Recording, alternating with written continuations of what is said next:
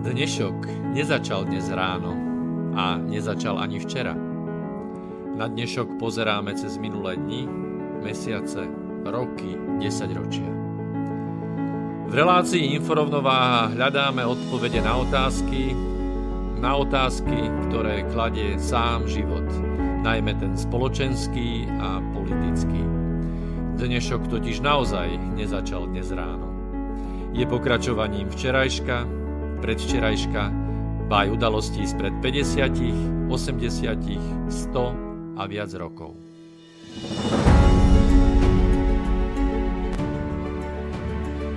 Rovnováhu potrebujeme vždy, všetci a všade. Je preto veľmi podstatné, či sa k nej blížime, alebo sa od nej vzdialujeme. Všetko totiž súvisí so všetkým. Počúvate reláciu Inforovnováha.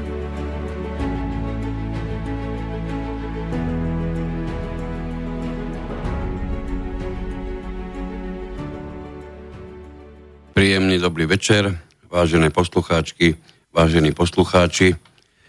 Začalo 17. pokračovanie relácie Info rovnováha a na jej začiatku vás víta a neručen, poč, nerušené počúvanie želá Miroslav Kantner. V tejto chvíli by som mal mať na skypovej linke kolegu, e, ktorý e, sedí až v ďalekom Chorvátsku, e, Petra Luknára. Petra, ahoj. Dobrý večer všetkým poslucháčom Slobodného vysielača. No vidno, že si naozaj v ďalekom Chorvátsku, až niekde v Živogošte. Slovenského mora. Áno, áno, od Slovenského mora. A máme vynikajúceho hostia, pripraveného na ďalšej skypovej linke a tým je Slavomír Vosovič, občianský aktivista, ktorým nebudeme to, nebudeme to zakrývať, si jednak rozumieme a jednak si už dlhšie e, komunikujeme, týkame si. Takže Slavo, vítaj, ahoj. Príjemný dobrý večer všetkým poslucháčom, ktorí sa práve nachádzajú na vlnách Slobodného vysielača. Áno, ako vieme, tí sú nielen zo Slovenska, ale prakticky zo všetkých končín nášho krásneho sveta, kde sa dá vôbec dostať k internetu.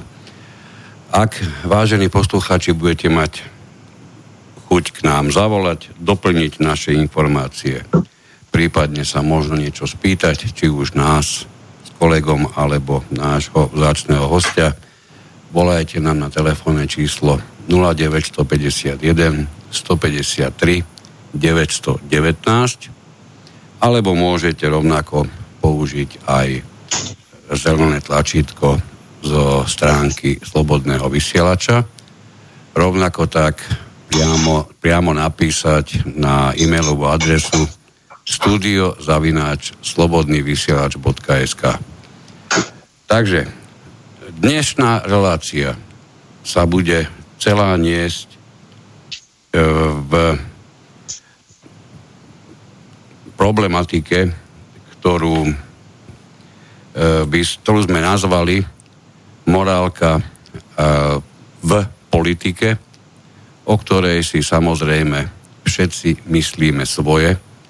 A my sa dnes e, spolu s kolegom, ako aj s našim hostom, budeme pokúšať prísť čo najviac na, na, mm,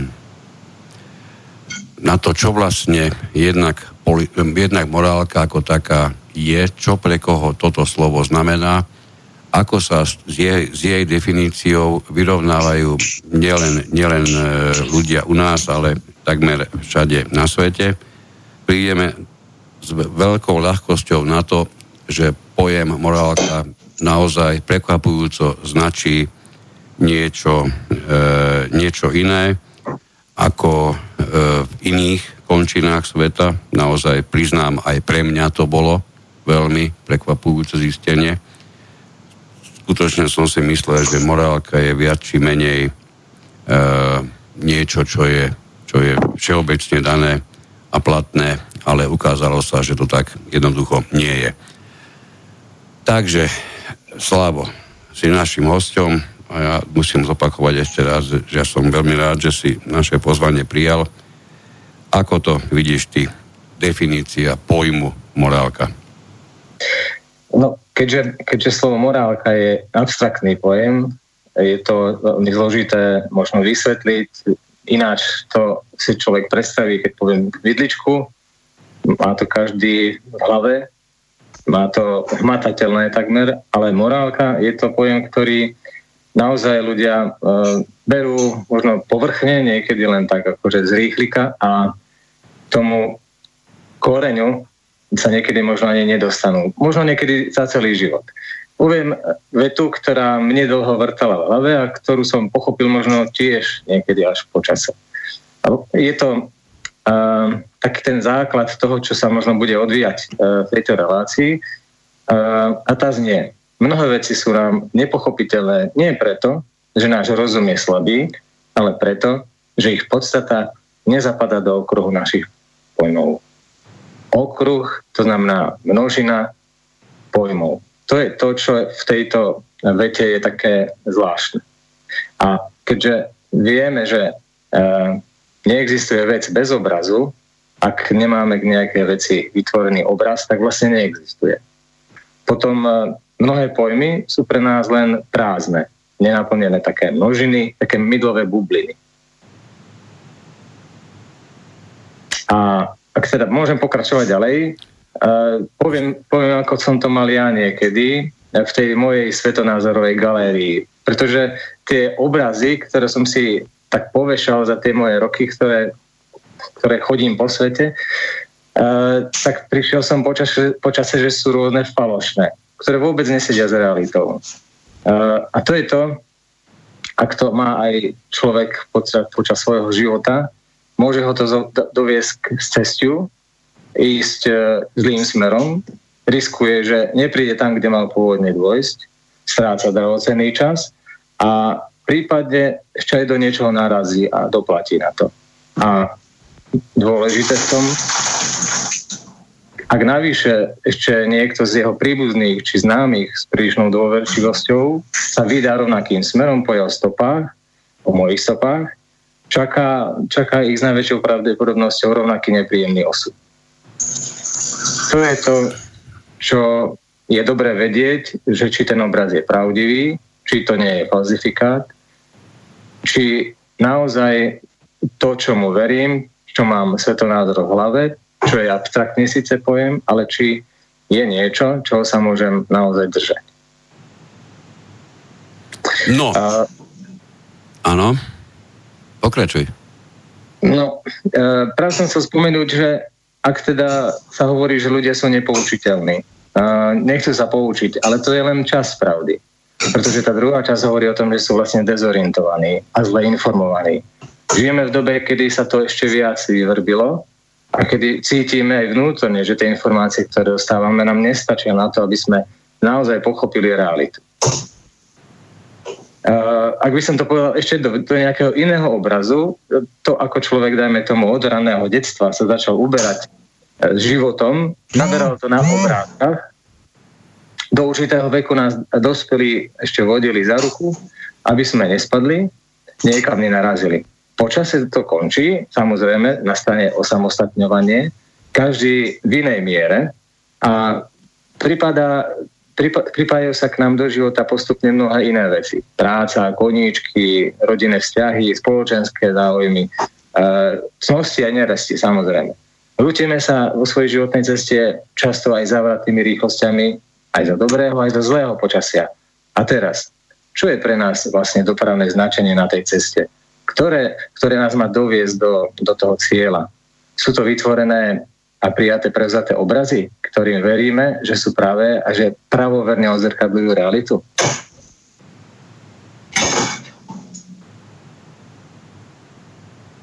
Uh, ak teda dôjdeme k takému názvosloviu alebo vysvetleniu pojmov, tak musíme sa dotknúť najprv kultúry, pretože morálka, o ktorej chceme hovoriť tejto relácii, morálka je súčasť kultúry. A ak to definujeme, máme definovať, tak je to súbor informácií, ktoré sa predávajú z generácie na generáciu v náväznosti pokolení na negenetickej úrovni. Všetky kultúry sú niečím typické. Majú svoje špecifické prejavy, poruky, napríklad morálne hodnoty, organizovanie spoločnosti, záujmy, vytvarné či údobné stvárenia, či rôzne typické zvuky. Obrazne povedané, kultúra má svoje farby, je to taký obraz namalovaný typických farieb danej, danej kultúry. Prepačte, mu, musím, musím sa spýtať, všetci ste nažive? Lebo, lebo no, som mal ja, pocit, že minimálne ja niekto som, spadol ak, pod stôl. Ak môžem, nie, ak môžem, ja by som rád, e, rád vlastne do toho vstúpil uh, za, za našu dvojicu, uh, pretože v podstate ma napadla jedna vec, že my sme v našich reláciách uh, hovorili o určitých pojmoch, uh, dotýkali sme sa politiky a rôznych vecí a teraz sme vlastne vhúpli rovnými nohami k takýmto dosť ťažkým veciam filozofickým, ako je morálka a podobne. Čiže mne, mne sa zažiadalo možno vysvetlenie, že prečo. Kým pôjdeme ďalej, by sme si mali povedať, že prečo. Pretože v mnohých reláciách, keď sme navodzovali, a aký je stav spoločnosti a aký je stav celého sveta, ako sa svet mení, ako sa mení geopolitika, ako sa mení kultúra a množstvo ďalších vecí. Uh, tak naši poslucháči a mnohé ľudí z nášho okolia nám, aspoň teda mne, myslím, že Miki, za teba môžem hovoriť, nás vyzývali k tomu, že aby sme skúsili hovoriť aj o nejakých riešeniach Čiže ponúknuť nejaké riešenie, ako z toho marazmu von. No a odpoveď je morálka. Čiže preto dnes si myslím, a toto som chcel povedať, preto dnes ideme s tou témou morálky, pretože pokiaľ, podľa môjho názoru, a dúfam, že mi dáte za pravdu, sa si neoprášime tieto pojmy, pokiaľ, pokiaľ do, do hĺbky svojho srdca a svojej duše nesiahneme po tej o tej naozaj prapodstate tej morálky, kým ju nevyhrabeme von, tak sa my ako spoločnosť budeme stále prepadať v tom, tom štvor, štvor cykle, o ktorom sme hovorili v minulých reláciách, kde jeden z tých, tých cyklov, kde upadáme dole ako spoločnosť sa volal demoralizácia. Čiže, čiže toto som chcel k tomu dodať, že práve preto to je treba si vysvetliť všetky záležitosti, ktoré sa týkajú morálky, aby sme vedeli, ako postupne sa dostať a vyhrabať sa z tej, z tej kaše, v ktorej sa nachádzame momentálne ako spoločnosť. Áno, to je presne to, je presne to čo sme mali v úmysle týmto, týmto vysielaním, týmto dielom čo najviac e, zabezpečiť, to znamená určité, určité odpovede nielen konštatáciu, takýto je stav a nielen ten štandardný populistický rozmer typu stačí vymeniť figurínu A za figurínu B a to, čo bude nasledovať, sú fantastické zajtrajšky plné pozitívnych očakávaní a optimistických výsledkov, lebo takto to počúvame a budeme ešte počúvať celé roky. Od raz to bude politik, ktorý sa volá Jano, potom to bude Beta, potom to bude Jožo, a prakticky sa jediné, čo sa budú meniť, to budú oni sami. A my, pokiaľ sa nezmení niečo ostatné, budeme s vysokou pravdepodobnosťou presne tam, kde sme teraz, ak na tom nebudeme ešte horšie.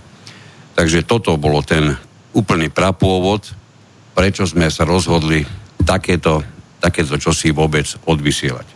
Dobre, poďme ďalej. Slavo. E, súhlasím, súhlasím s Petrom. Naozaj e, táto téma navia- je naviazaná na tie vaše predošlé, pretože demoralizácia spoločnosti najprv musí vzniknúť na tej nižšej úrovni, na bunke. A bunka je rodina a v bunke sú ľudia samostatne cítiaci, e, vnímajúci a tam niekde to musí začať. Preto tá morálka nasleduje, myslím si, že veľmi vhodne.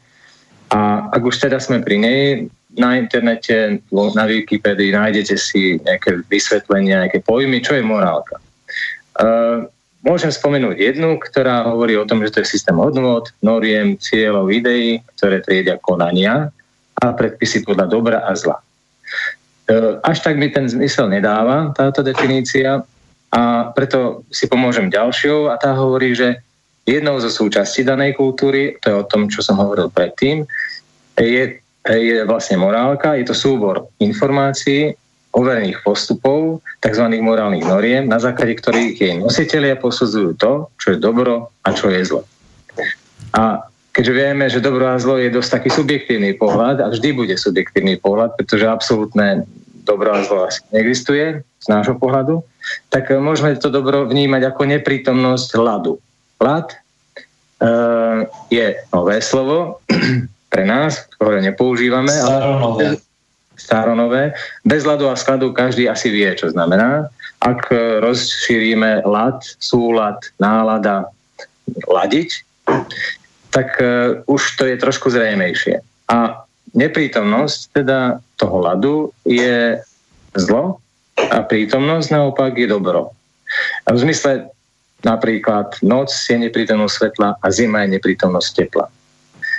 Uh, keďže je to naozaj abstraktný pojem a stáva sa pre našu stáva sa reálno až vtedy, keď e, prídeme nejakej konkrétnej situácii zo života, tak spomeniem takýto príklad. Predstavme si situáciu niekde v práci, na výrobnej linke. Práca od rána ide plynule, všetkým od ruky až na jedného pracovníka, ktorému sa dnes nič nedarí, aký si nesvoj. Ďalšie dni sa to zopakuje a tento pracovník začne s prostredím rezonovať, ako si neladí kvôli nemu sa zastavuje viackrát linka, všimli si to už aj kolegovia, jeho nadriadení, prejaví sa to na výkone linky aj na plate. Ak niečo zo sebou ten človek nezmení, príde o prácu. A v, tom, v tomto pracovnom prostredí sa stratil lad, súlad, to, to správne naladenie. A príčina, ktorá vznikla najprv dnu, vnútri, to znamená, dajme tomu nesústredenosť, nedisciplína, nezodpovednosť, strata sebadôry, sa prejavila na vonok. A aby nedošlo k týmto škodám, tak riadiaci pracovníci potom prijali opatrenia, počase našli nového človeka a ten po zaučení s výrobnou linkou začal ladiť. Zvládol, zavládol lad, teda súlad. Ak, e, ešte by sme si to chceli možno lepšie vysvetliť, e, to znamená, že kultúru, ktorej sme súčasťou, ak by sme si ju chceli nejako ináč predstaviť, tak si môžeme predstaviť e, vlak súpravu, vlakovú súpravu. Ak si teda predstavíme vlakovú súpravu jedna vedľa druhej na kolejštia, kde vpredu je rušeň, ktorý ťahá niekoľko vozňov, tak vlak predstavuje kultúru. Jednotlivé vozne zase sú súčasti tejto kultúry. A v tých vozňoch sú umiestnené nehmotné dedictvo kultúry, a to sú tradície, folklór, muzické umenie, piesne, tance, spoločenské zvyklosti, vedomosti, skúsenosti týkajúce sa prírody, vesmíru a zručnosti rôzne, potrebné pre tradičné remesla, jazyk a tak ďalej. A potom hmotné dedistvo je v tých vozňoch a to sú pamiatky, pamiatky, pamiatkové územie a tak ďalej, obrazy, sochy. No a čo je tá morálka teraz v, tom, v tej súprave? Tá morálka vlastne všetko stmeluje. Je to také spriahadlo. Spriahadlo odvodný názov pre to zariadenie, ktoré spája vozne. A to spriahadlo spája jednotlivé vodne aj rušenie. Ak teraz sme ešte stále pri tej predstave toho, čo, čo vlastne kultúra v, e, v tom v tej vlakovej súprave, tak rušen, samozrejme, e, prenáša do tej súpravy hnacia brzdiace sily. Je to taký hardware alebo riadiaci mechanizmus v tom celom procese. Prevádzku e, toho rušňa riadi strojovca. Ten, je, ten má zase dáta. Môže byť ako software a ten určuje, e, kde prehodí výchybku diaľkovo, kam sa udá ktorým smerom a akú rýchlosť bude, e, bude sa pohybovať. Ten, je, ten vlastne rozhoduje o celej tej kultúre, o celej tej súprave, kam sa bude uberať. A keďže som spomenul, e, týchto vlakov je samozrejme viac, je viac tých kultúr, idú rovnakým smerom vedľa seba a dôležité pri, dôležité pri tom je to, aby rušňovodík poznal pravidlá tej jasnej premávky, jasnej, ovládal ich zákonitosti a bol stále bdelý, zodpovedný prístup, aby e, nestratil, aby udržal vlak v pohybe a vyhýbal sa vzájomným kolíziám. V prípade, že sa morálka nejakej kultúry zmení veľmi zásadne, väčšinou nepriaznivo, tak vozne tie časti tej kultúry už nebudú do seba tak zapadať, nebudú tak spriahnuté a potom vlaková súprava musí zastaviť. Kultúra môže vymiznúť. Tak ak e, teda môžeme pokračovať ešte v ďalšom prípade, aby sme si možno to ešte nejaké objasniť, tú kultúru, čo je vlastne kultúra, ako to vplýva, to všetko na ňu, tak skúsme uh, si predstaviť, to asi každý zvládne, festival Pohoda. V tomto festivale je predstaviteľ, hlavnej, uh, hlavný predstaviteľ tejto kultúry je Michal Kaščák. Chodia na pohodu rôzni uh, predstavitelia na noví predstaviteľia, noví politici a táto kultúra má, je nám predstavovaná ako vzor, nejaký trend. Je, je, je masívne propagovaná v masovo-komunikačných prostriedkoch. Keďže sme si už teraz o tej kultúre niečo povedali, tak nás asi neprekvapí, že väčšina účastníkov tohto festivalu bude mať rovnakú alebo podobnú kultúru aj s ostatnými účastníkmi festivalu. Stretávajú sa tam uh, nositeľia rovnakých záujmov, očakávaní, predstav o tom, čo by im ten pobyt na tomto festivalu mal priniesť a odozdať. Ich morálka je zväčša jednotná, hýbe sa takým rovnakým smerom, tak ako ten vypravený pomyselný vlak, ako celá kultúra festivalu Pohoda. A Eh, čiže keď eh, si uvedomíme, že to ich všetko drží pochope, už sa tak nejako vezú, vieme si to predstaviť, ale toto si stále predstavujeme to len tú našu ľudskú kultúru, ktorá povedzme si, asi nie je tá najideálnejšia. Preto je lepšie sa niekedy porovnať s tou lepšou kultúrou, alebo s tou najlepšou, ktorá tu existuje a ktorá možno pre niekoho bude prekvapením, Eh, je to kultúra, ktorá je nám nadriadená, ktorej máme byť súčasťou a je to kultúra prírody, vesmíru.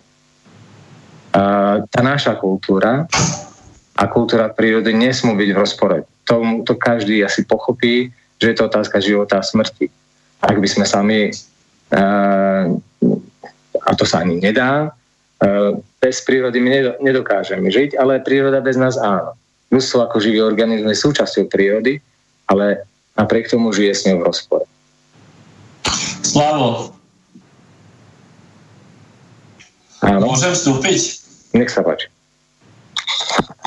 Keď spomínaš to, že, že tá kultúra, naša kultúra, alebo ten jeden vypravený vlak uh, nemôže ísť proti tej, tej najväčšej kultúre, čo je kultúra prírody, čiže to je tá samotná prirodzenosť alebo kultúra toho samotného stvorenia, keď to tak nazveme. Uh, tak ja mám pocit, že uh, my ako, ako ľudstvo sa v rôznych etapách, keď to pozrieme do histórie, lebo my sa snažíme všetko tiež prepájať s históriou, ako keby sme chceli dokázať v rôznych ríšach vymrelých, ako je egyptská, babylonská, sumerská a tak ďalej, ako keby sme sa pokúšali sústavne uh, nejakým spôsobom ísť proti tej kultúre prírody a v histórii sme nikdy tento súboj nevyhrali. Mám ten pocit, že momentálne teraz tiež e, celkom úspešne v úvodzovkách sa snažíme e, celoplanetárne sa zase stavať proti tej kultúre prírody a tiež sa nám to nejako prestáva dariť. E, čo na to povieš? Ten pocit je všeobecne medzi ľuďmi. Myslím si, že každý to tak pociťuje, že niečo nám bráni v tom, aby sme žili viac spätí s prírodou, aby sme ju viac ochraňovali a menej drancovali. Niečo, možno neviditeľná ruka trhu, niečo, čo, čo naozaj akoby my samotní sme nevedeli zastaviť. No ale v zásade niektoré riešenia vyzerajú byť a zdajú sa byť e, celkom jednoduché. Keď si teda spomenul tá príroda, mne sa, mne sa zopol obraz, lebo to je presne to, ako, ako my vidíme veci, ako, ako ľudské bytosti, že vidíme obraz, tak sa mi zopol obraz Švedsko ako krajina, ktorá, ktorá z, neviem, či strojnásobila množstvo drevnej hmoty, teda stromov, živých stromov v svojej krajine za posledné roky. A keď zistíte, že akým spôsobom napríklad to oni tam realizujú, ako je možné, že u nás to ide presne opačným vývojom, tak to je tiež v podstate len veľmi jednoduchá záležitosť, že Uh, oni majú doktrínu, že za každý jeden vyrezaný strom vysadia tri nové.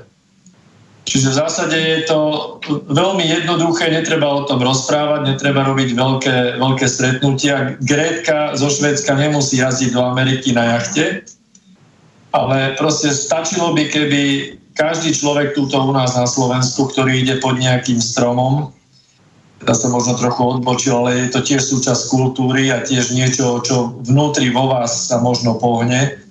Keď prejdete pod, pod e, dubom, kde, je, kde sú tisíce plodov, tak keď zoberiete tých žalúďov len, len 10, teraz nemyslím tú novú stranu teda, ale normálne tie plody pod stromom a 10 ich zakopete, tak si môžete byť istí, že keď pôjdete tou cestou o pár rokov, tak tam bude 1, 2, 3 stromčeky. Takže niekedy tá cesta je veľmi jednoduchá, len treba začať, tak ako si povedal správne, od seba a potom treba pokračovať vlastne v tom, v tom prvom kruhu, čo je kruh rodiny. A pokiaľ kruh rodiny vytvorí neprestrelný, uh, neprestrelné brnenie tej, tej vlastnej vnútornej morálky, ktorú čerpáme z, od našich predkov, tak, tak takúto zostavu nie je možné prekonať. Len musí sa to postupne, si to musia ľudia uvedomiť. Každý musí na tom v tom svojom rodinnom kruhu pracovať, aby sa tie kruhy zocelili a aby sa dalo postúpiť potom v tom, čo si želáme najviac, aby tá spoločnosť sa trošku posunula iným smerom, aby sa otočil ten azimut tej, tej deštrukcie a demoralizácie k nejakým svetlejším zajtrajškom. Uh spomenul si, Peťo, takú zaujímavú vec, lebo naozaj to je o tom, že po, pozorovaním dejov v prírode my prichádzame na rôzne objavy technického charakteru, ale prečo ne, nepozorujeme tú organizáciu správania sa jednotlivých e, kmeňov alebo, č, alebo čried, alebo teda zvierat, aby sme si my od nich niečo vzali. E, taký príklad toho technického odpozorovania môže byť e, to, čo ľudia pred 2500 rokmi, pred našim letopočtom, uh, si pomohli pri odstraňovaní špiny, mastnoty, zvyškov jedál a živice, si nevedeli poradiť, uh, ako to odstraňovať, až uh, sa stala jedna vec, to, to hovorí staroveká rímska legenda, kde existuje vrch sapo, z toho vlastne vyplýva aj saponinová látka, ktorá v podstate pri vyluhovaní rastlín je to, čo čo mhm. očistuje, čo, čo tú špinu, e, dá sa povedať, likviduje. Tak tento vrch Sapo e, bol známy tým, že tam boli zápalné zvieracie obety. A vraj dážď zmýval zmes e, roztopeného živočíšneho tuku a popala do rieky Tiber. Tam ľudia zistili, že mydlovitá látka je veľmi účinná pri praní šiat a umývaní tela a takto ľudia na základe toho potom prišli k tomu mydlu. Ale ak by sme zobrali, ak by sme zobrali do úvahy tú organizáciu, pardon, ak by sme zobrali tú organizáciu, tak uh, skúsme si porovnať možno uh, to, ako sa správajú levy v džungli. To je taký uh, zaujímavý príklad toho, ako alfa samec, vodca, ktorý má výsostné práva a privilégia, ktoré mu patria len jemu, tak ten pri, má takú možnosť pridelený koristi, e, o ktorú sa možno v danej situácii ani veľmi nepričinil, ale má tu možnosť a privilegium vziať si tie najlepšie kúsky a nážať sa ako prvý. Ostatní členovia svorky, jeho súkmeňom si to akceptujú. Veď záleží im predsa na tom, aby ich vodca bol silný a zdravý, aby ich v prípade potreby ochránil. Vodca svorky je totiž e, vždy ten, a to je asi veľký rozdiel u nás, ktorý stojí pri prvý pri obrane a často nasadzuje aj svoj život. Je prvý medzi rovnými. Od neho závisí ďalší odsud, odsud skupiny. E, či sa im podarí alebo nepodarí obrániť svoje územie a priestor na obživu. Čiže v prírode je akékoľvek privilégium vyvážené s odpovednosťou, príslušnými povinnosťami. Alebo ináč povedané, vodca je prvý na rane, neskrýva sa za ostatných, pretože ak by sa vyhol svojmu poslaniu, zle by skončil. No a tu sme, tu sme vo veľmi príkrom rozpore s tým, čo prakticky dennodenne zažívame najmä na asi, asi počkáme, kým to tam dotrieska. Niečo mi stále, stále trieska do mikrofónu, do, do, do, do, do sluchaťok. Čo to tam je? Sused trieska niečo o stôl? Neviem. Strašné pazvuky vychádzajú. Neviem, čím to je spôsobené, ale dosť ma to, ma to rozčiluje, sa priznám. Nie je to dobre. E, takže e, pozrime sa na to, ako, ako táto mm, levia kultúra alebo zvieracia, zviera, zvieracia kultúra zasiahla život človeka. V tomto, čo teraz si povedal Slavo, si dovolím povedať, že, že prakticky nulovo. Prekvapujúco nulovo. Tí, čo majú najväčšie právomoci, keď ich ohraničíme, či už je to jednotlivým štátom, alebo akýmsi pofiderným súštátím, ako je napríklad Európska únia, tí, čo majú neskutočne vysoké právomoci, majú k tomu mimoriadne neadekvátnu zodpovednosť. To je čosi, čo nemôže vzniknúť prírodzeným spôsobom, pretože je to absolútne, sa to, sa to vymýka z rámca prírody. Čiže my tu no, máme... oni majú imunitu. Oni, Veď na čo im je zodpovednosť, keď majú imunitu? Pochopiteľne. Tá imunita by bola pre nich úplne najfantastickejšia e, v tom, keby, keby tá imunita zasahovala do akéhokoľvek ich prehrešku, až vrátane možno, možno, možno okradnutia na ulici. To by bolo úplne najideálnejšie pre ich chápanie uvažovania. Pre moje chápanie, a som si istý, že nielen moje, politik je niekto, kto je politikom preto, lebo je to cnosť sama. Lebo je to vrchol morálky, je to vrchol schopnosti, je to vrchol odbornosti, je to vrchol vrcholov a preto je to niekto, komu sú pridelené mimoriadne právomoci v porovnaní s tými ostatnými a samozrejme ruka v ruke takisto primeraná zodpovednosť. Ak toto postupne, teraz poviem, že nebudeme, samozrejme tým myslím nielen nástroh, ale všeobecne, ak sa toto nebude, alebo nebudeme to postupne naprávať, ak naopak umožníme politikom byť ešte viac nezodpovední, ako sú dnes, a je úplne jedno, či hovoríme o politikoch na jednom či druhom konci sveta, ak nejaké konce vôbec sú, alebo či sa zameriame vyslovene iba na Slovensko, pretože naozaj začína mať e, zo sledovania tej politiky jeden jednoznačný pocit.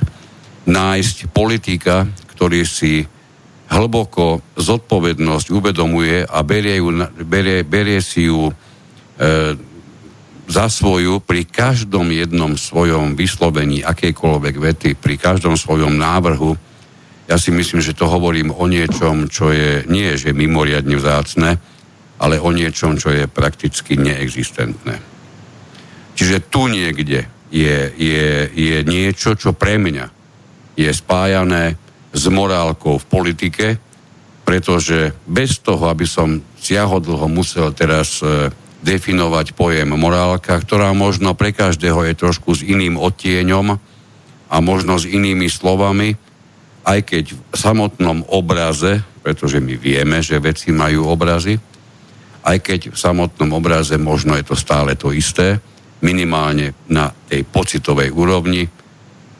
Ja myslím, že práve v tomto načapáme, tak povediac, politikov absolútne v negliže, pretože hovoriť o nielenže o zodpovednosti a politikovi je, je neraz absolútny oxymoron, ale oxymoronom, čiže úplne protichodným e, významom slov bude aj morálka a politik. A to už je mimoriadne smutný stav.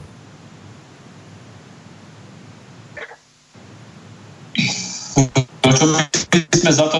pokiaľ by na čele našich strán uh, boli takí leví, keď teraz zoberieme ten obraz, hej, že by boli schopní obetovať, obetovať aj život za svoj národ, keď už nie za stranu, ale žiaľ, žiaľ dnes, keď zoberieme zase ten obraz, tak dnes tam máme vlastne tie prasatá, žiaľ Bohu, valajúce sa v bahne a vo válovoch. Takže to je tiež ďaleko vzdialené od toho obrazu, ktorý by bol žiadaný. Aby sme si rozumeli, E, ten, ten, to, to prirovnanie lev a, lev a prasa, to nie je myslené nejakým absolútnym predstavom toho, ktorého zvieraťa, to je skôr čosi, čo sa spája s chovaním ako takým, alebo ide vyslovene o alegóriu, o prirovnanie k zvieraťu, ktoré pre nás je ľahko pochopiteľné, čo robí, ako vyzerá, čím sa zaoberá a podobne, či ako pôsobí. Takže máme, Áno, máme, tá, máme v politike... Aj tá skupina prasiat, alebo prepač, alebo to stádo prasiat v podstate sa chová na základe tej najväčšej morálky prírody, hej? Čiže ono je to v prenesenom význame, tak si to myslel. Áno, my sme už na takom vysokom stupni vývoja, že si nam, namýšľame, lebo to sa nedá ani asi inak popísať, že my už nemusíme prakticky vôbec nič. Nás ani tá morálka už nejako neprenasleduje my ani zodpovednosť vôbec nepotrebujeme, dokonca ani, ani si pripomínať, že vôbec vôbec niekto má. Keď tak naozaj človek vážne počúva tých politikov, tak vám prakticky musí z toho výjsť aj úplne jedno, komu dáte mikrofón. Vy si kľudne sadnite večer k tým svojim papučiam, tým obľúbeným, patrične voňavým, pustite si svoj krásny seriál, prípadne svoju krásnu ligu majstrov futbalovú a my vami zvolení sa o všetko fantasticky postaráme. Toto vám povedia všetci. Je úplne jedno, z ktorého konca k tomu mikrofónu prídu. Je úplne jedno, kde sa narodili, úplne jedno, čo na sebe nosia a k akej strane sa počítajú. Žiaľ, zabudli sme, ako vysoký kredit by mali mať za sebou politici, kým sa do tej politici skutočne ako zvolení zástupcovia dostanú.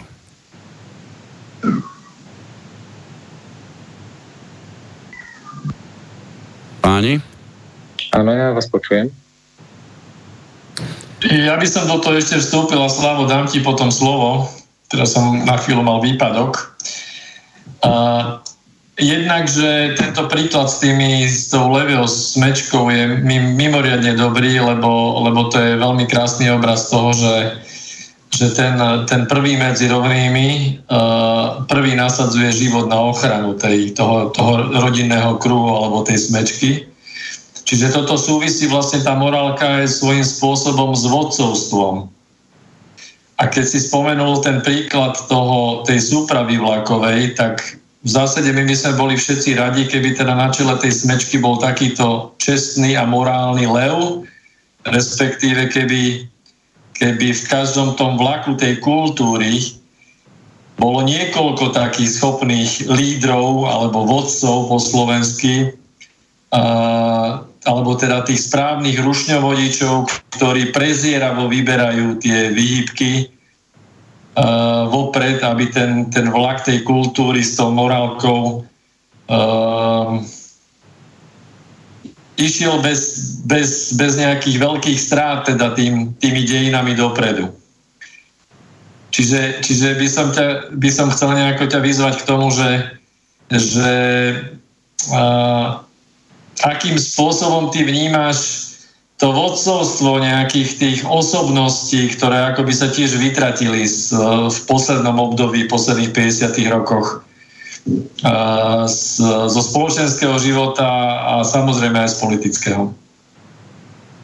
Ak by som si teda pomohol tou kultúrou prírody, a už sme o tom hovorili, že tí vodcovia, alfa samci napríklad, si museli to svoje postavenie nejakým spôsobom buď vydobiť, zaslúžiť, museli si ho tí ostatní zvoliť a jednoducho mu dôverovať. Eh, videli to na jeho skutkoch, na, na tom, čo dokázal pre nich urobiť, samozrejme aj v tom klasickom každodennom živote. A toto stačí preniesť teda do toho, čo vidíme dnes, čo prežívame. Dostávajú sa do popredia ľudia, o ktorých nevieme nič, o ktorých dokonca ani nemáme nejaké možnosť, nejaké morálne pozadie získať alebo nejakú pochopiť, lebo veď jadro kultúry je morálka. A pokiaľ človek nebude morálny a nebude mať tú silu odolať rôznym veciam, ktoré ho môžu čakať na nejakom poste, tak on nedokáže tú výhybku nastaviť správnym smerom. A potom samozrejme vláčik za ním, vozne, ktoré ťahá, ktoré sú v tej hmotnej a nehmotnej podobe, tak tie idú za ním a jednoducho hrozí, že kde si sa dôjde ku kolízii a doplatíme na to všetci. Túto zodpovednosť, ak by cítil ten rušňovodič, politik, uh, ktorý vie, že za ním je veľká zodpovednosť a ak môj, nejaké moje rozhodnutie nesprávne spôsobí kolíziu, na to doplatí celá kultúra. Otázka je, že či tí rušňovodiči sú ešte naši, alebo už nie sú naši. Či im ide o to, aby táto kultúra sa dostala e, na správne miesto v správnom čase po, počas e, svojej cesty, alebo už ani o to nejde. Ja sa priznám, keď to tak vnímam, tak skôr mám pocit, že sa tu prikrmuje chaos. Nie je to, aby sa ľuďom povedalo, ľudia, nebláznite, pracujte zodpovedne, uh, poctivo, my to tu poriešime, nestarajte sa, alebo starajte sa, ale ukážem vám výsledky, musí to ísť ďalej, veď roky to išlo, prečo by to nemalo ísť ďalej? Máme lepšiu techniku, ale vzťahy sa zhoršili. Uh, z čoho si berieme teda príklad? Z akej kultúry? Ktorá je pre nás tá, tá vzorová, tá ideálna? Je to, je to naozaj správna voľba? Chceme ísť tou cestou možno defektnej kultúry, ktorá už e, v, te, v, tom, v tom vláčiku už, e, alebo v tej súprave už hrmoce, už tam morálka tam e, kvíli a za chvíľku hrozí to, že to spriahadlo, čo spája tie vozne, sa rozsype a, a vlak sa rozíde po kolaji a už nebude ťahať ďalej. No ja by som k tomu chcel jednu vec dodať, že ja mám taký pocit, že tí, tých rušňovodičov nám buď, buď odtiaľ vyťahol niekto, alebo tam dosadil nejakých iných rušňovodičov, alebo ešte pravdepodobnejšie je, že tí naši rušňovodiči sú ako takí zombie na ďalkové ovládanie niekde zo zahraničia. Čiže otázka je, znovu, že kde začať, pretože my sa vezeme v tých vozňoch. Hej, tá, tie, tie spriahadlá sa rozvoľňujú a my sa snažíme jedného zombie v tej, tej kabíne toho, toho rušňa vymeniť za iného zombie. Už hneď e, vo februári 2020 sa to chystáme urobiť. Takže tu sme stále v jednom kruhu. My aj budeme v tom jednom kruhu, pretože toto nie je ani nemôže byť o výmene jednej, dvoch, troch osôb, ba ani o výmene celých strán, pretože to prvé, čo je potrebné skutočne vymeniť, a teraz sa nezlaknite, čo poviem, to sme my. To sme my všetci, ktorí či s presvedčením alebo bez neho, ale ideme k nejakým volebným urnám a hádžeme to tam neraz len preto, a priznajme si to, aby sme dokázali sami sebe, že vymoženosť volieb sa nás stále ešte týka. Hádžeme to tam mnohokrát, nevieme z akého dôvodu, prípadne to tam hádžeme preto, lebo nás práve taký pocit z nejakého dôvodu prepadol. Úprimne sa priznajme, vôbec nikto, a to si dovolím povedať, že to platí nie len pre nás, tak bežných občanov, platí to pre novinárov, platí to pre akýchkoľvek ľudí na akýchkoľvek úrovniach. My si dovolujeme ten luxus, že nás prakticky nezaujíma akýkoľvek napísaný cieľ, cieľ tej ktorej strany, ktorú ideme voliť. Ja to poviem teraz v krátkosti a po slovensky. My očakávame zodpovednosť a pritom naše chovanie je mimoriadne nezodpovedné. Takže jediný, u koho musíme začať, sme my sami. A to je tá najhoršia správa, akú sme kedykoľvek mohli dostať, pretože poukazovať na to, že sa musí zmeniť celý svet, aby sa mi viac prispôsobil, je mimoriadne ľahké. To dokážeme všetci.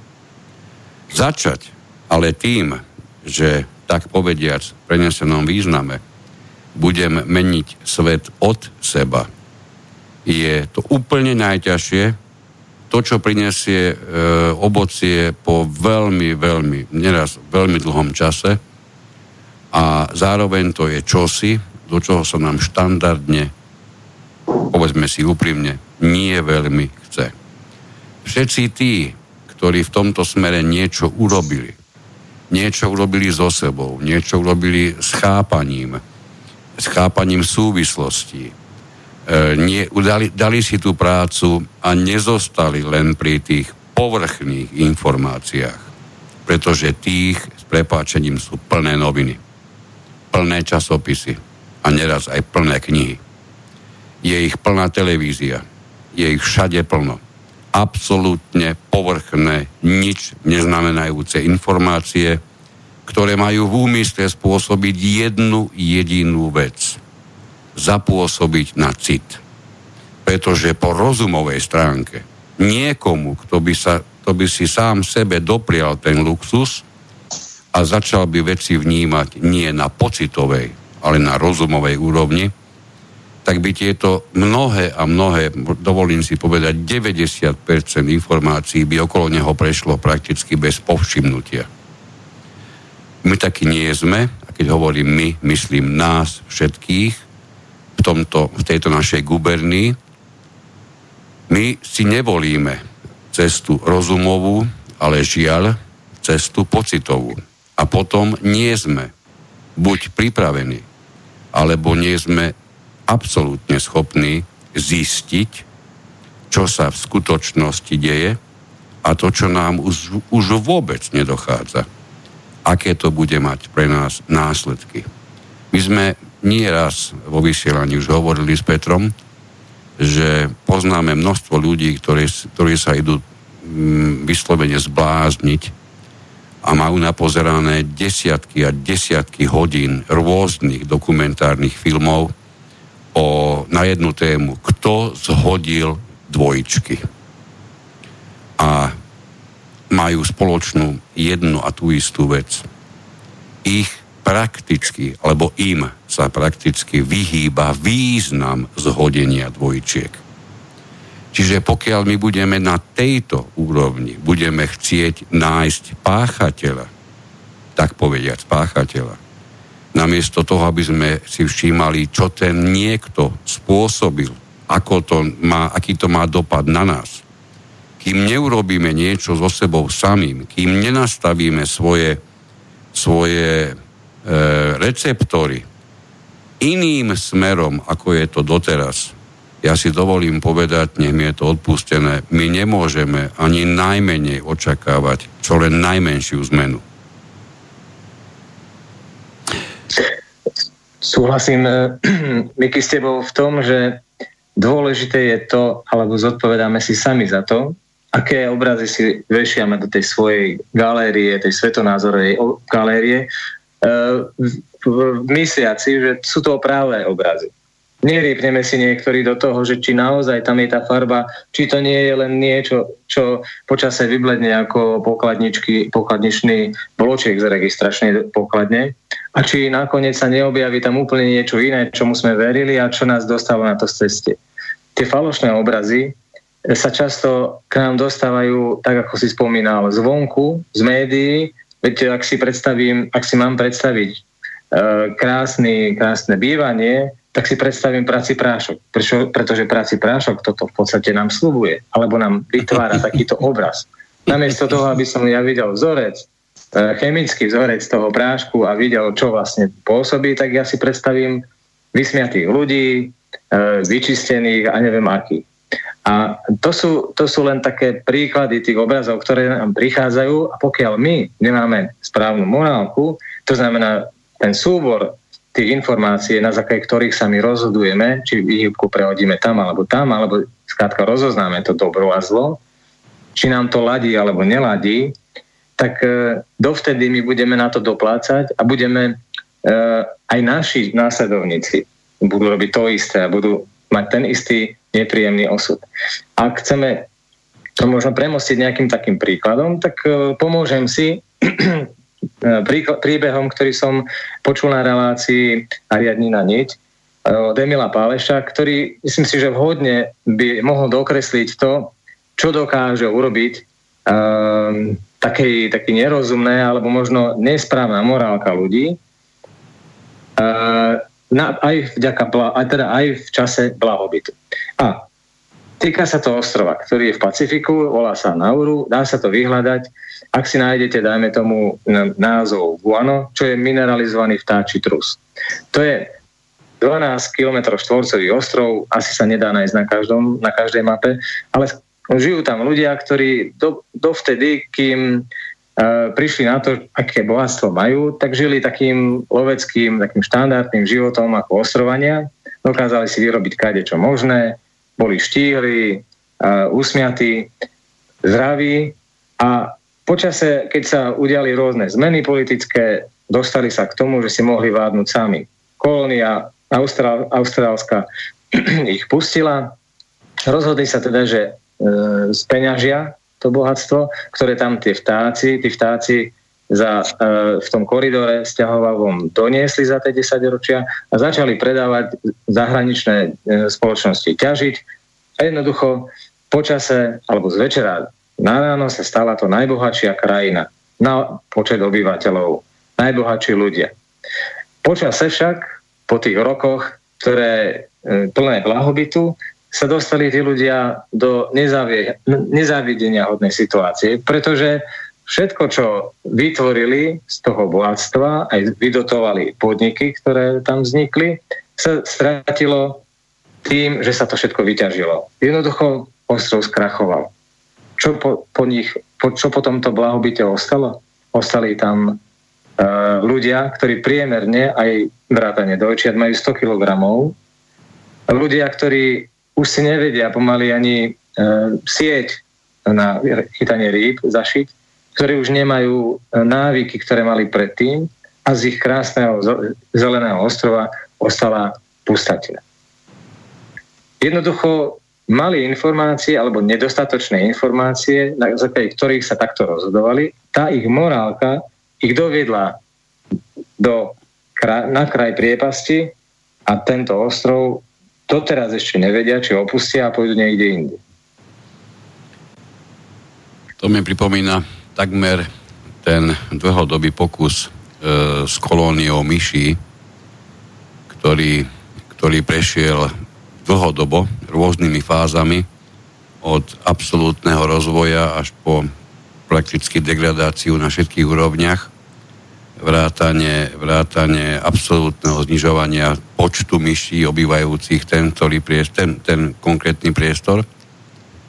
Um, čiže, čiže áno, zrejme, zrejme, zrejme ten pokus s myšami veľmi často popisovaný v rôznych, hlavne odborných publikáciách, um, asi dosť, dosť značne odráža aj to, ako, ako dokáže skupina živých bytostí žiť e, za tých alebo inakších podmienok. Niekde sú veci, ktoré sú tak, takmer asi zákonité. Dobre. Tak, to je, to je ten známy Calhounov experiment tak, tak. a vlastne tam sa jedná o nejaký fenomén, ktorý sa nazýva autoregulus, čiže keď sa spoločnosť dostane do do fázy premnoženia a blahobytu, tak degraduje. Takže ten ostrov to je asi jedna, jeden krásny príklad, a, kde sa vlastne deje niečo, niečo, čo je vyššie, čiže niečo, čo ide od prírody, ako keby. No je to zaujímavý experiment určite a tam, tam tá, tento príbeh s touto krajinou, to, je, to som zatiaľ nemal možnosť počuť, ale je to naozaj fascinujúce. Ale je to na zamyslenie, pretože pretože tá kultúra celá tým blahobytom, tou nepotrebou pracovať, nepotrebou ďalej loviť ryby, ale teraz v obra, obraznom význame, lebo loviť ryby znamená, že vedieť sa uživiť, že spoliehať sa len na niečo, čo nám nadelila príroda, tak to sa nevypláca proste. Čiže človek musí ostať bdelý a musí byť pripravený v súzvuku s tou prírodou vedieť nejaké tie základné veci do života zabezpečiť. Okrem iného, myslím si, že to má dosť spoločné so určitou schopnosťou samostatnosti, ktorú zrejme sa nebudeme e, rozchádzať v názoroch, mm, sme v mnohých smeroch postrácali. Ešte povedané nám, alebo inak, inak to poviem možno presnejšie, niektorí politici vyznajú, vyznačujúci sa mimoriadným stupňom disciplíny a zodpovednosti v, v dobrej viere všetky tieto záležitosti nastavili tak, aby sme sa dnes hýbali prakticky na úrovni v mnohých smeroch rozvojovej kolónie. Bez akejkoľvek samostatnosti v neustále sa zvyšujúcom počte oblastí. Potravinová nesamostatnosť je iba jedna z nich. My tu máme ešte ďalšie, už naozaj nesamostatnosti a to všetko v republike, v krajine, v štáte, ktorá ešte donedávna vyrábala takmer všetko. Dobre, páni, dostali sme sa už takmer do uzavierame prvú hodinu vysielania, pokúsime sa niečo aj zahrať. E, Slavo nám pripravil také, také tri zvuky, lepšie povedané dve. Jeden, jeden zvuk e, venujeme dnes už menovanému pánovi e, ako jednému z členov kapely bez ľadu a skladu. A pre mňa toto, toto mimoriadne e, nie najlepšie, najšťastnejšie znejúce teleso e, je takmer reprezentantom toho, čo vyzerá ako niečo, čo je dosť v veľkom nesúlade. Takže si pustíme bezadu a skladu a pesničku Udavač. Ja som si, ja som si povedal, povedal Budem udávať Ja som si, ja som si povedal, Budem udávať eh, eh, eh.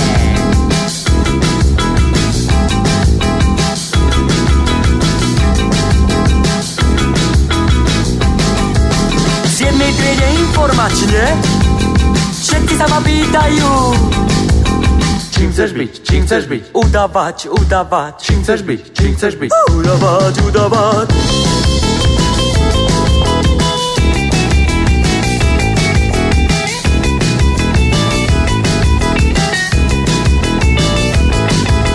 Udávanie, udávanie, to je môj koníček. Udám všetko, udám všetko, to bude môj chlebíček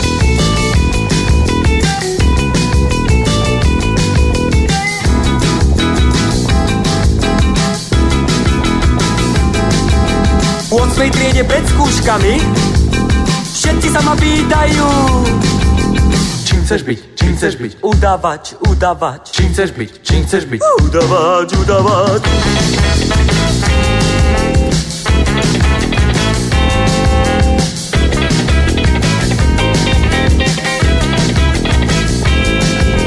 Celkom blízko pred maturou. Všetci sa ma pýtajú Čím chceš byť? Čím chceš byť? Udavač, udavač. Čím chceš byť? Čím chceš byť? Udavač, udavač.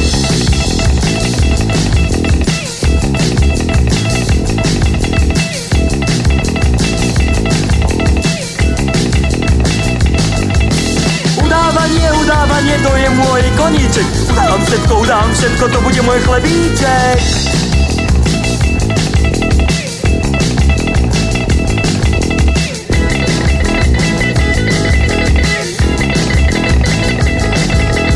splnil sa mi môj veľký sen. Vykonávam, čo som chcel. Čo robíš, čo robíš? Udávam, udávam. Čo robíš, čo robíš? Udávam rytmus.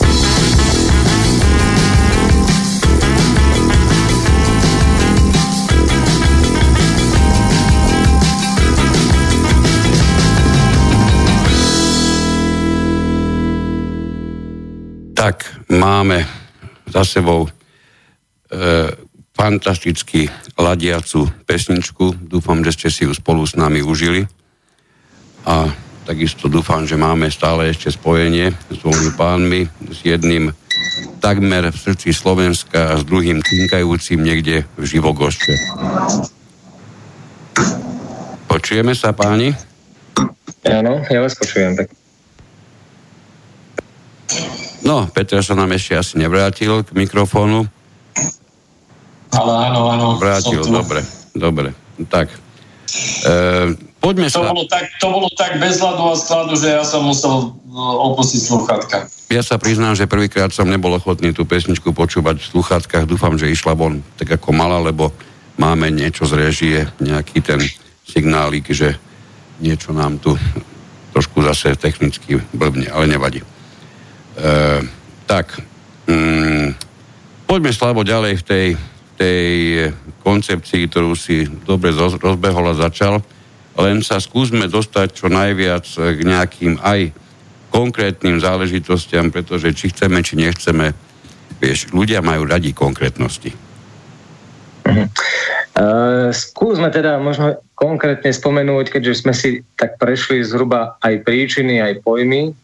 Uh, ešte možno taký jeden príklad, a to už sa v podstate týka väčšej organizácie ľudí a dajme tomu, zoberiem si ja príklad Spojených štátov amerických, tie čísla možno nie sú presné, ale aspoň vykreslia tu ten nepomer toho, kde uh, Spojené štáty americké a populácia uh, 5% planéty spotrebuje ročne až 50% energetických zdrojov a vyprodukuje 40% svetového odpadu. Ak by som sa zamyslel nad tým, kde sa s takýmto niečom, niečím môžem stretnúť v prírode, asi nenájdem žiadny príklad parazitovania na nejakom hostiteľovi, kde to smeruje až do záhuby toho hostiteľa. E, nemyslím si, že, že toto je to, čo e, je ľuďom blízke, ak sa teda pozrieme na to, čo je v prírode. Možno vyhovuje to tým ľuďom, ktorí sa držia zákona zachovania energie, kde chcú vynaložiť čo najmenšiu energiu na to, aby mali čo najväčší úžitok. Ale život sám o sebe je predsa o tom, že vykonávame nejakú činnosť a nejakú energiu musíme vydať, aby sme žili. Nie je to o tom, že sa budeme viesť a parazitovať na niekom inom a domnení, že ja som nejaký nadčlovek a toto sú nejakí podľudia, ktorí mi majú slúžiť, tá celá koncepcia z pohľadu prírody je defektná. Ona Ak teda... ako defektná má aj svoje pomerne jednoznačné vyústenie, pretože ak by, ak by tento defekt, to si pekne pomena, to si pekne označil defektom, ak by tento defekt mal nekonečnú, teda tendenciu nekonečného trvania, tak by sa stalo čosi, čo sa nikdy v histórii alebo minulosti určite nestalo. A ja si myslím na 100%, že sa, že, že sa to ani nestane. Čiže vidím to jednoducho tak, že bude sa musieť množstvo a množstvo vecí zmeniť a ten nepomer 5% produkujem a 50% spotrebovávam je naozaj čosi, čo je, čo je až nielen trestuhodné, e, tak to bude až naozaj ďaleko, ďaleko za akokoľvek predstavou morálky. Tak by sme sa dotkli toho, že prichádza obdobie volieb alebo obdobie výberu nejakých tých jedincov, ktoré majú byť na čele. A je zvláštne, že ľudia nedostávajú informácie, ktoré hovoria o tom ich zá- zákulisí, tom, čo tí ľudia doposiaľ vytvorili, uh, aj z toho morálneho hľadiska. Ak uh, chceme naozaj byť zodpovednými, to znamená ľudia, ktorých si majú zvoliť, to by malo byť prvé, čo ich bude zaujímať. Čo je to za človeka, ktorý sa tam derie, ktorého tam niekto tlačí a nie vyberať si podľa toho, ako vyzerá na billboarde, aký tam má, aké tam má heslo, uh, koľko má neviem čoho, pretože nakoniec si to všetci odnesieme, celá tá kultúra, celý ten, tá, celá tá vlaková súprava ide niekam, kde môže nastať kolízia. A z tohto pohľadu e, môže nám byť jedno, či tí politici sú žltí, bordoví, fialoví. najdôležitejšie pre nás je zistiť, aké sú ich silné a slabé stránky, aké majú uh, tie životy za sebou, či môžu byť nám vzorom a či nás môžu reprezentovať. Tu možno sa treba spýtať, alebo tí novinári, ktorí nás by mali zastupovať, ktorí mali by hľadať pravdu a nie ju tvoriť, tí by mali byť naša predložená ruka a tieto informácie nám sprostredkovať.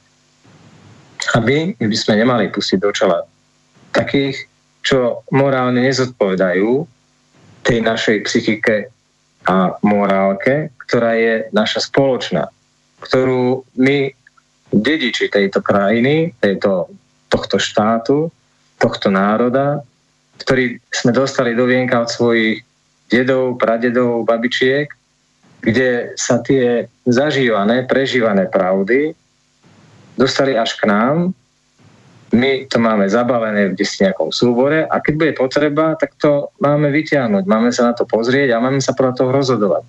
Ale musíme vedieť, čo je dobrá, čo je zlo. Musíme vedieť, kedy nám to ladí a kedy nám to už neladí.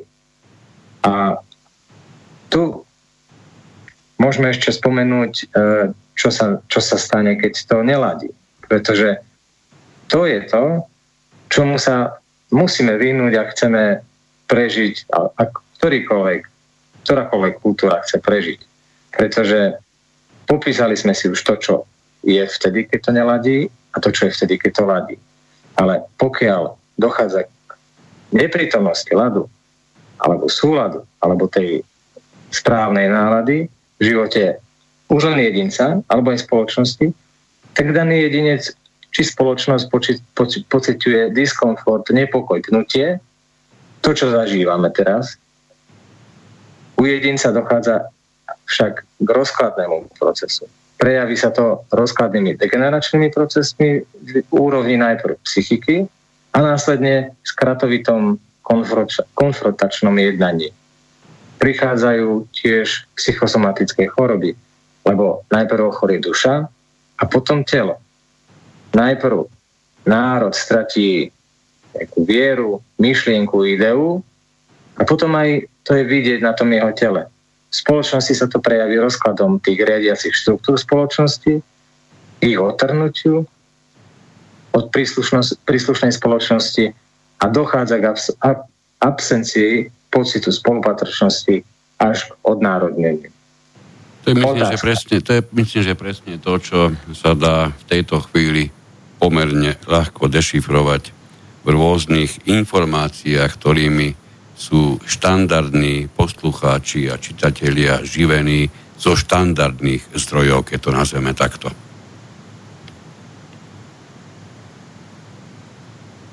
Čiže otrhnú, otrhnutie od, od príslušnej spoločnosti, absencia pocitu spolupatričnosti, to je presne to, čo sa na nás v istých podobách raz v modrom, raz žltom, e, prakticky tlačí takmer z každého jedného písmenka v novinách. Aspoň ja to tak nejako vnímam. Platí taká jednoduchá veta, ktorá hovorí, že záchrana topiacich spočíva v záchrane topiacich. Nemôžeme čakať na to, že prídu nám záchranné člny, ktoré sú v nedohľadne a ktoré riadia niektorí nám neznámi ľudia z pohľadu mravného ako základu. Sami vidíme, že uh, tí, čo sú hore, tí, čo nás ťahajú a čo majú rozhodovať, neplnia si často tie povinnosti, ktoré majú, alebo nás dostali do šlamastiky, z ktorej nevieme vybrnúť sami a pritom my sme zdroj tej moci, ktorá tu má panovať, ktorá tu má vládnuť. Nechali sme si tú moc odozdať žltým, rúžovým, hociakým. A teraz sa na to z, z diálky pozeráme a čudujeme sa, že, že sa to deje tak, ako sa to deje.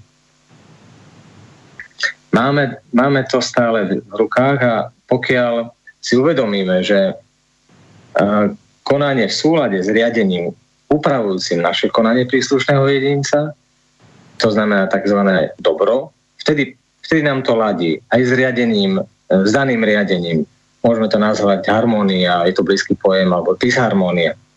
A pokiaľ tomu tak nie je, to znamená, ten ľad tam je neprítomný, ten súlad, ten nálada v živote daného jedinca alebo spoločnosti, tak uh, už sme, myslím, že v tej fáze, keď ste spomínali v predošlých reláciách, že demoralizácia, destabilizácia, už sa blížime ku kríze, možno, možno nie, možno sa to ešte dá otočiť v tej druhej fáze, ale na to musíme vedieť, čo máme my urobiť, ako sa máme zachovať, ako podporiť ten správny proces, aby sme si nezhoršili pozície a život a podmienky k životu, ale aby sme si ich zlepšili. Nedá sa to len tak, že poďme, uh, systém, zlikvidujme, ani nevieme, čo zlikvidujeme a ani nevieme, čo nastolíme. Pokiaľ my sa v tom nevieme vyznať, pokiaľ nemáme tú optiku, ktorá nám hovorí, že morálka v každom človeku vychádza z súboru informácií, ktoré nám slúžia na to, aby sme dokázali rozlišiť dobro a zlo. No, dostali sme e, jednu, jednu e, pomerne zaujímavú, až takmer výzvu by som povedal, od čitateľa do mailu, pardon, od poslucháča do mailu a pomkýna alebo vyzýva nás tu k tomu, či by sme sa každý mohli vyjadriť, či považujeme za nemorálne poskytovať nepravdivé informácie ľuďom, ktorí nemajú prístup k pravdivým informáciám respektíve čo navrhujeme spraviť s ľuďmi, ktorí klamú v médiách. A iba ak e, dovolíte, páni, ja sa chytím tej poslednej časti, tej, tej, tej, druhej, čo navrhujeme urobiť s ľuďmi, ktorí klamú v médiách, ja navrhujem vyhľadovať ich. Čo znamená v prvom rade a ako najzákladnejšie prijať, presne ako ja som prijal určité rozhodnutia, a v určitých obchodoch z rôznych dôvodov nenakupujem a už nikdy nenakúpim, som sa rozhodol, že tých, tých, ktorí tie obchody prevádzkujú, prípadne zásobujú, že ich vyhľadov, vyhľadovím. Rovnako si myslím, že nastal čas e, dokázať vyhľadovať tých, ktorí vyslovene klamú v médiách. Čiže v prvom rade tie médiá, o ktorých sme presvedčení, že klamú, žiadnym spôsobom nepodporovať. Pretože e, ja viem, že ich, ich financie nie sú závislé od toho, koľko čitateľov si kúpi ten, ktorý výtlačok novín. Ja to viem. Ale e, aj tak si myslím, že urobíme určitý krok správnym smerom, keď sa rozhodneme vôbec tieto správy neakceptovať, nenechať sa nimi ovplyvňovať, pokiaľ sa dá, samozrejme, žiadnym spôsobom za tieto správy neplatiť. Čo navrhujete vy páni s takými, čo spraviť s ľuďmi, ktorí klamú v médiách? No ja sa pripojím k tomu teraz. Môžem? Slavo. Nech sa páči. Mm, tam v tej otázke znelo, že či je morálne uh, hlásať nepravdivé informácie ľuďom, ktorí sa nedostanú k pravdivým informáciám. To je veľmi, veľmi široký, široká téma toto celé, no samozrejme jednoduchá odpoveď je, že samozrejme nie je to morálne. Ale teraz tu treba aj zohľadniť to, že ako ten jednotlivec pociťuje to, že to, čo hlása, či je alebo nie je morálne, ako to on sám vnútorne prežíva, ako on je nastavený, aký má on ten vnútorný kompas, ktorý je v tom, v tom e, batôžku toho, toho súboru jeho a jeho predkov. A tu môžeme ísť širšie do toho spôsobom, že a sú tu tie rôzne vlaky, ako si ty Slavo hovoril, a každý vlak predstavuje nejakú tú kultúru. A keď dochádza k stretom tých kultúr, tak dochádza vlastne k stretom dvoch rôznych typov morálky alebo dvoch rôznych úrovní morálky. Dobrá otázka by bola rozobrať si, že aká morálka výťazí, keď sa stretajú v súboji nejaké morálky. Či, či výťazí tá vyššia, alebo či výťazí tá nižšia. No v tom materiálnom svete, čiže v tom fyzickom, zväčša výťazí tá nižšia morálka, hej? Lebo, lebo ten, ten človek, čo nemá problém zaklamať alebo urobiť nejaký, nejaký nekalý ťah, hej, alebo bodnúť dýku do chrbta, pritom sa bude pekne tváriť, tak samozrejme, že v tom fyzickom svete vyhrá. Ale na druhej strane mohol niekto dokázať zotročiť človeka, treba v koncentračnom tábore, ktorý jediné, čo mu zostalo, bola jeho vnútorná sloboda a tu mu nikto nedokázal zobrať aj s tou jeho morálkou. Čiže tá vyššia morálka výťazí na tých vyšších stupňoch uvedomenia. Samozrejme, že toto je veľmi zložitá téma, ale týka sa to aj stretu civilizácií východ-západ. Bavili sme sa spolu na tú tému, že aký rozdielný je anglosaský svet a slovanský svet, alebo anglosasko-germánsky svet. Hej? A hovorili sme aj o tom, že, a teraz aby to bolo správne pochopené, na západe alebo v anglosaskom svete jednak tam mám veľa priateľov, jednak je tam spustu naozaj uh, kvalitných, morálnych, uh, úprimných ľudí. Hej? A takisto na východe, hej? alebo v tej slovanskej kultúre. Čiže v každej jednej tej kultúre, v tom jednom vlaku, uh, sedí určité percento úprimných, morálnych ľudí, ktorí sú veľmi blízko tej, tej najvyššej morálke, tej prírodnej. Ale v každom prípade tá spoločnosť, ten celý vlak ako taký, má nejaké charakteristiky a tá anglosas, ten anglosaský vlak svojím spôsobom zjednodušuje nejaké tie vnútorné, vnútorné, uh, vnútorné schémy, ako, ako tú morálku rieši a môžeme to kľudne charakterizovať tak, že mnoho, mnoho z vás možno malo také nejaké obchodné zážitky alebo nejaké, nejaké aj dohovory s rôznymi ľuďmi zo západu. Hej? Ale samozrejme, že aj z východu sa to môže stať, ale v menšine. Jednoducho, že vás niekto s prepáčením odrbká, ešte nie 10 hodín, pardon za výraz, a bol to niekto z tej anglosaskej kultúry a proste ho to ešte úprimne aj teší lebo proste on si uvedomil, že wow, veď ale ja som šikovnejší. Ale ja som to urobil preto, on vám to aj povie do očí. Urobil som to preto, že keby som to neurobil ja prvý, tak to predsa urobíš ty mne. A toto už mu nedokážete vysvetliť, že proste vyrobíte nejaké ústupky alebo snažíte sa doriešiť nejaký kompromis a robíte to s dobrým srdcom a dávate to ako ponuku a on to berie ako vašu slabosť. Hej? A toto isté, na toto isté narážame s, to, s tým vlakom islamským. Hej? Kde tá celá, celá kultúra v podstate dokonca má vnútri v tých svojich vnútorných pravidlách má možnosť použiť klamstvo v prípade, že sa jedná, že tú kultúru rozsievajú ďalej. To znamená, že, že tá morálka je posunutá tak do úzadia, že do popredia sa dostáva možnosť zaklamať preto, aby ste ten vlastný vlak posunuli ďalej. Ale to je v podstate v poriadku, s týmto my nevieme nič spraviť. My to musíme iba vedieť rozoznať a pokiaľ nechceme byť, byť klamaní a pokiaľ nechceme uh, mať len oči preplač, tak musíme si tieto zákonitosti uvedomiť a musíme s nimi počítať. A pri strete týchto kultúr musíme tak aj následne konať. Čiže musím si uvedomiť, uvedomiť s kým mám tú česť.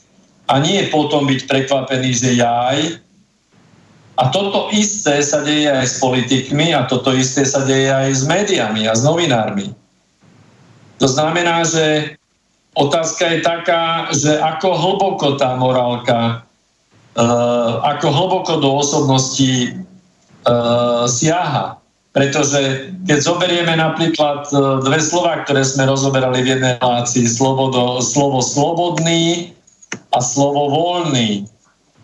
Už z tohto nám vlastne vyplýva to, že pokiaľ je niekto slobodný, tak je slobodný na základe nejakých, nejakých daných pravidiel. Čiže je za tým aj tá zodpovednosť. Pokiaľ niekto je voľný, tak urobí hoci čo. Či v súlade alebo nesúlade s morálkou tej spoločnosti alebo so svojou vlastnou. A keď som trochu skúmal aj v slovníkoch a pozrel som slovo, slovo morálny, treba v, v angličtine, slovo morál alebo morally v podstate znamená niečo ako súbor, súbor e, správania sa. Ej, slovo moribus z latinčiny je mravnosť, ale je to tiež slovo, ktoré sa týka, teraz sa bavíme, latinskú kultúru považujeme za západnú kultúru. Ej, to znamená, že zase sa to tam týka, aj keď sa hovorí v rámci nejakej nejakej osnovy náboženskej, tak sa hovorí o spôsobe správania, ako sa majú tí veriaci správať. A keď to porušia, tak prídu a kúpia si odpustok. Teraz sa možno pobúril veľa veriacich na Slovensku, ale jednoducho to nie je v súlade s tou pravou vnútornou morálkou. Čiže slovo moribus ako mravnosť alebo slovo morals angličtiny podľa mňa neobsahuje takú hĺbku, ako obsahuje to slovo morálka, alebo obraz, ktorý mne sa pri tom vybaví. Čiže asi toľko. Tu sme pri tom, čo sme, čo sme mnohokrát už aj v minulosti spomínali, že mm, definícia neraz je, je kostrbata, je ťažká. Definície je množstvo, nie všetky sú pre nás tak nejako e, súhľadne vytvorené.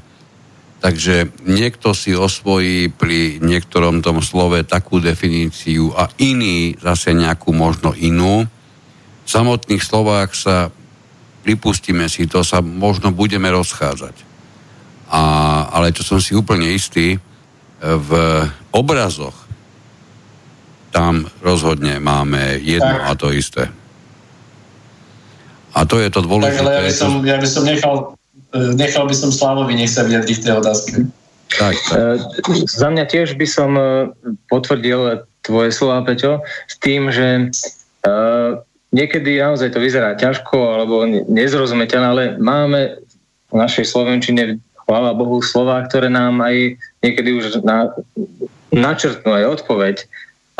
Zodpovednosť, český od, odpovednosť, Eh, to je slovo, ktoré uh, už obsahuje to, že my v našom živote odpovedáme alebo dostávame odpovede a pokiaľ my sme dostatočne vnímaní a berieme si tie odpovede k srdcu, tak sa podľa toho aj správame.